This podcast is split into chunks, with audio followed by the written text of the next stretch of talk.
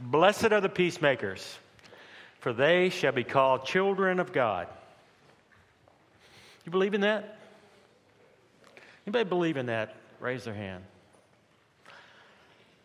I don't know about you, but this week I was following the trial of Amber Guyger, the, the police officer that mistakenly went into the wrong apartment thinking it was her own and uh, shot and killed a young black man. Our city has been torn apart in many ways, and this is not the first time. For as much work as we've done over the years, our country is still torn by racism. I don't have the answers to the deep cultural divide that still exists. Neither do I know what's right or wrong about Amber Guyger's sentence or her conviction.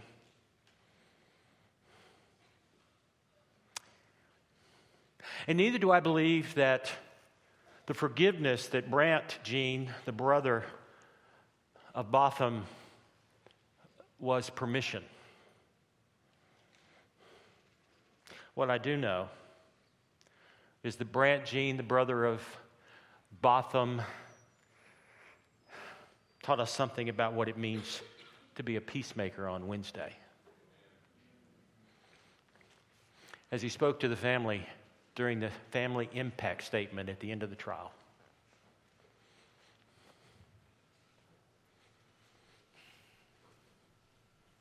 Say twice or for the hundredth time what you've or how much you've taken from us.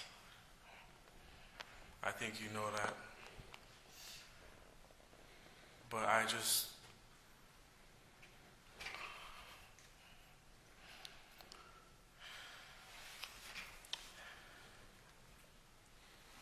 I hope you go to God with all what all the guilt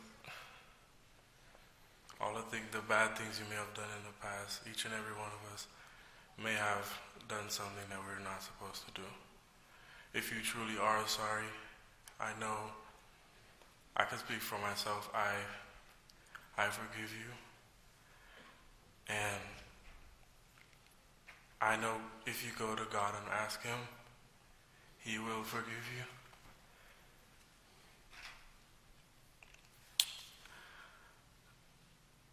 And I don't think anyone could say it. Again, I'm speaking for myself, not even bad for my family.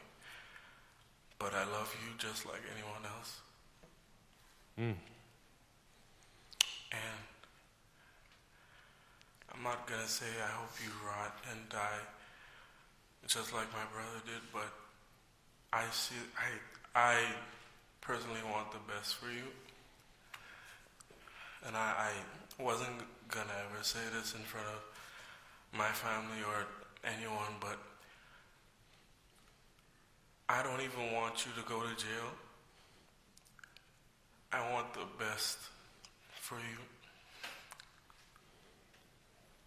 Because I know that's what that's exactly what Botham would want you to do.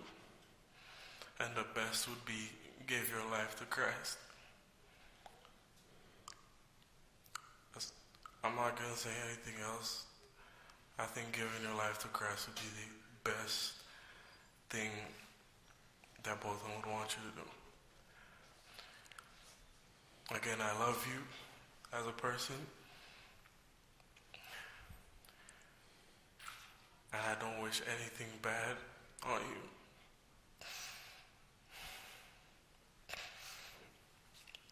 I don't know if this is possible, but can, can I give her a hug, please?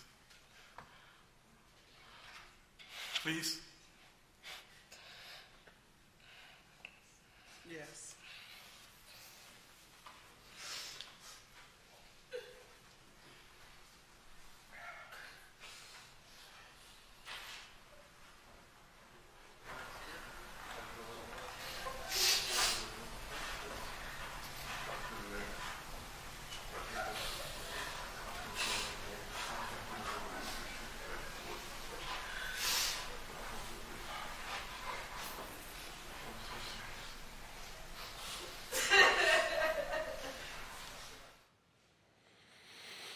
Hmm.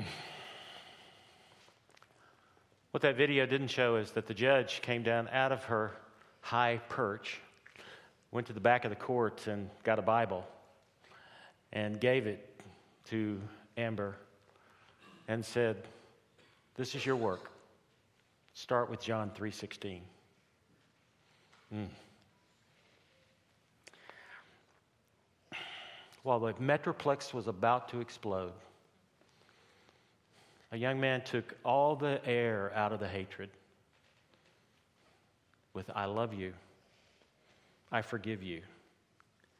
Can I give you a hug? Let's pray. Lord God, may the words of my mouth and the meditations of our hearts be acceptable in your sight, our strength and our Redeemer. Amen. We live in a world full of hatred. Now, we may be excited about what uh, that young man did last night. They believe that there were some individuals that were waiting on the key witness, Joshua Brown, a neighbor of Brandt Jean, uh, of Botham Jean, and he was murdered. The cycle continues. Blessed are the peacemakers. This is a difficult passage for us because Jesus is digging deep into the, uh, the human condition with these words. Because what Jesus is not saying, what Jesus is not saying here, he's not saying, Blessed are those who are of a peaceful disposition. He's not saying, Blessed are those who yearn or want or desire or whose aspirations are peace. He's not saying, Blessed are those who are easygoing. He's saying, Not blessed are those who want peace or who would bring peace at any price. He's not saying, Blessed are those who compromise. Not saying, Blessed are those who avoid trouble. Neither is he saying, Blessed are those are there countries or sects or societies or individuals who have the appearance of peace.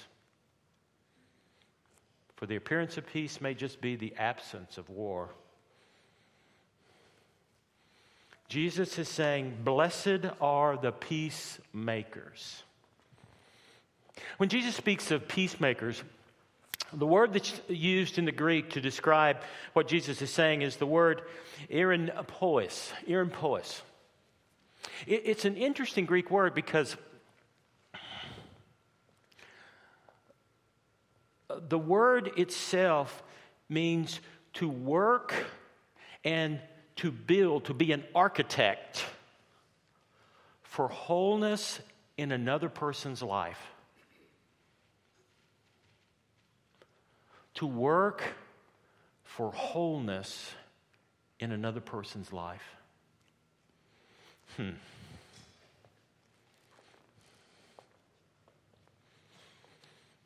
Kind of puts a, does that put a different spin on it for you? To work for wholeness in another person's life. We often see peacemakers as those persons who are, are trying to change the systems of this world. And certainly we need to do that, especially in the church. We need to be prophetic in our voice about those unjust systems in our society and in our world. But at its core, the peacemaker is one who is looking at the individual.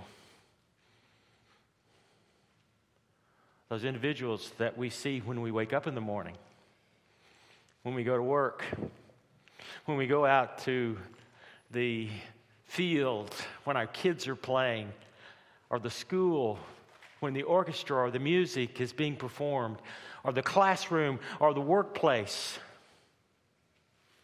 to be makers of peace. And here's the problem, I, and I, I really believe that this is the problem. And, and, and there were those who laid this criticism against Brandt on, on Wednesday evening and Thursday.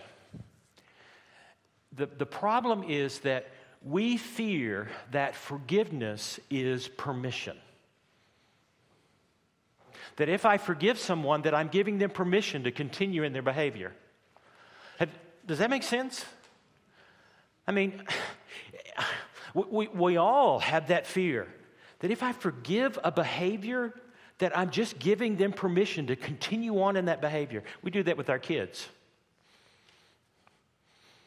You know, as parents, I, the great thing about a grandparent is that I don't have to worry about making my grandkids into a sociopath. I can just spoil them. You know, that's their parents' job to worry about whether or not they're, they're going to be sociopaths in the future.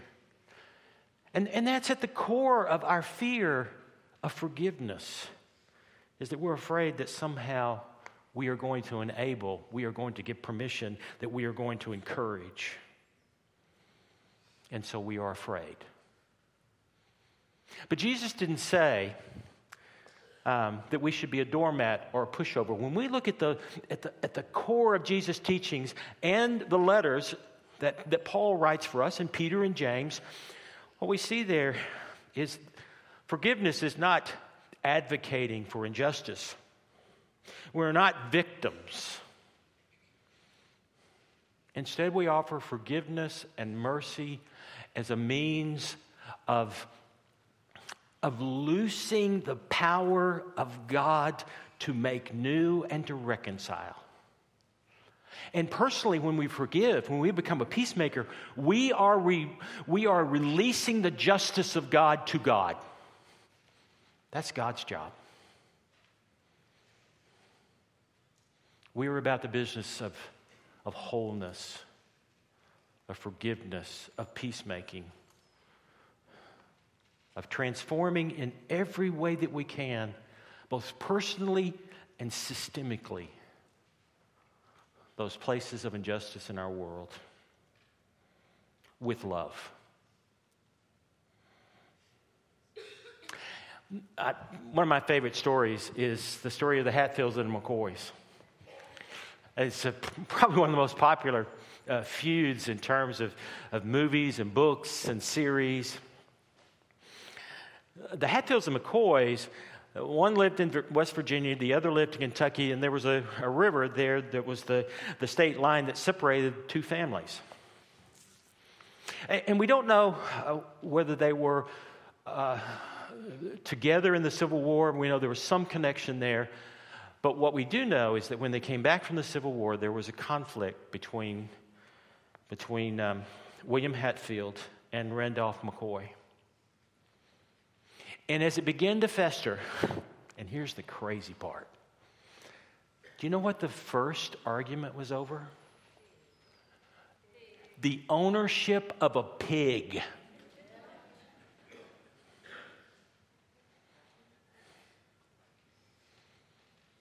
And they both wanted justice.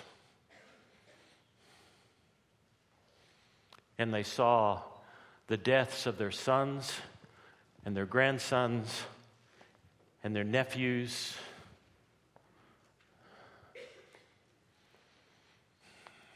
Uh, they say that the conflict of the Hatfields and McCoys ended somewhere in the, in the 1890s, but what we do know is that that conflict actually continued through the 20th century.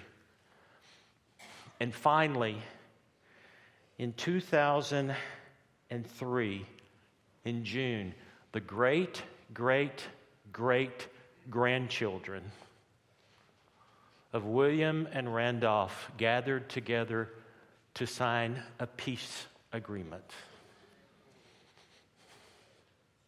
Over a hundred years later, several lost their lives, many went to jail wealth was lost over a pig. Then we think, well, but what's at the heart of our conflicts? Many times we can't even remember. The word for peace in the Hebrew is shalom. And oftentimes, we, if, if we use the word, we use it kind of. Uh, in a, in a careless way. Shalom, as if we're saying hello.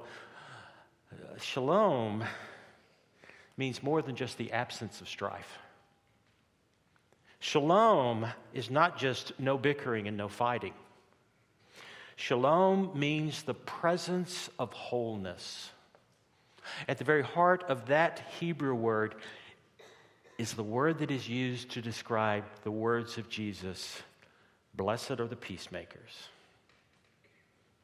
Peace for the broken, tormented minds, peace for terrible, ripped apart homes, peace for reputations that have been, have been destroyed by lust, peace for the lands that have been ripped by ethnic cleansing and murder and rape, peace for a world that is dying, peace for our community where hatred is built upon hatred.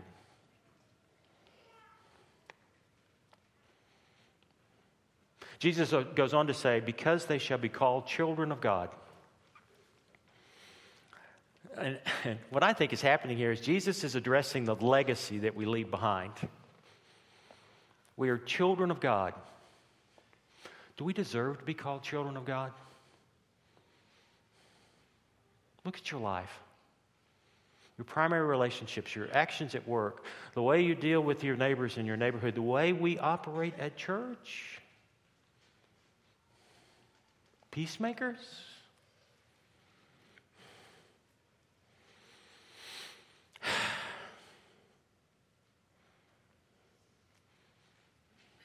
And when our last breath is drawn, how will they remember us? I'm sure you've heard the story about the Swedish kin, uh, chemist who invented dynamite in, the 18, in 1866. At the height of his fame, he had um, 250, 350 patents, labs in 20 countries, 90, fact- 90 factories that were manufacturing dynamite and ammunition. In 1888, his brother Ludwig died in Cannes, France. And what happened to Alfred is that um, the French newspapers mistaken Ludwig for Alfred. And so they wrote this big article. And the article was entitled, um, The Father of Death is Dead. And it horrified Alfred. He thought, oh my goodness, for all this wealth, for all this influence, for all of that I have done, the father of death? And so from that moment, he took his wealth and invested it in peace. And today, you know who he is, for he is the founder of the Nobel Prize for Peace.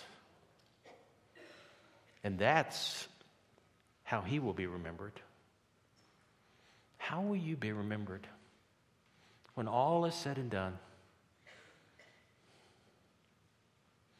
Jesus said, Blessed are the peacemakers, for they shall be called children of God. When we come to the altar at Holy Communion, we, um, we have the opportunity to claim and celebrate our inheritance. For it was, it was on the night that Jesus was betrayed that he took the bread and he broke it and he gave it to his disciples and said, Take, eat. This is my body, which is given for you. And likewise, after supper, he took the cup. And when he had given thanks, he gave it to them and said, This is the cup of the new covenant poured out for you and for many for the forgiveness of sins. And he said these key words Do this in remembrance of me. And when we come to the altar, we come to claim the character of God. When we come to the altar, we, claim to, we come to claim our inheritance as children of God. When we come to the altar and receive the bread and the cup, we remember the sacrifice that has been given for us, and therefore the sacrifice that we are called to in life to be like Jesus. to be one with Christ and one with each other. So when you come to the altar today, I want you to ask the question what personal God have you called me to make peace? What group of people have you called me to make peace? What institution have you called me to be a voice of peace? And see what God says to you today. For when we break the bread, is it not also a means of sharing in the body of Christ? And when we give thanks over the cup, is it not also a means of sharing in the blood of Christ? Let us pray. Pour out your Holy Spirit, O God, upon this bread and this cup. May they be for us the body and blood of our Lord Jesus Christ. And may we be for you your presence in this world, your children. Father, Son, and Holy Spirit, we pray. Our Father, who art in heaven, hallowed be thy name. On earth as it is in heaven. Give us this day our daily bread, and forgive us our trespasses as we forgive those who trespass against us. And lead us not into temptation, but deliver us from evil. And the power and the glory forever. Amen. Those who are serving, if you'll please come forward at this time. And as they come, receive this invitation that the body and the blood of our Lord Jesus Christ was given by by, by Jesus as a means of us remembering his broken body and his blood and what he has done for us. And so you are invited to come to this table. In our tradition, we ask no questions of denomination or church affiliation, but invite all who proclaim the name of Jesus as Lord and Savior. And so as you are here, may you come to celebrate the great gift that God has given to us in Jesus Christ. Amen.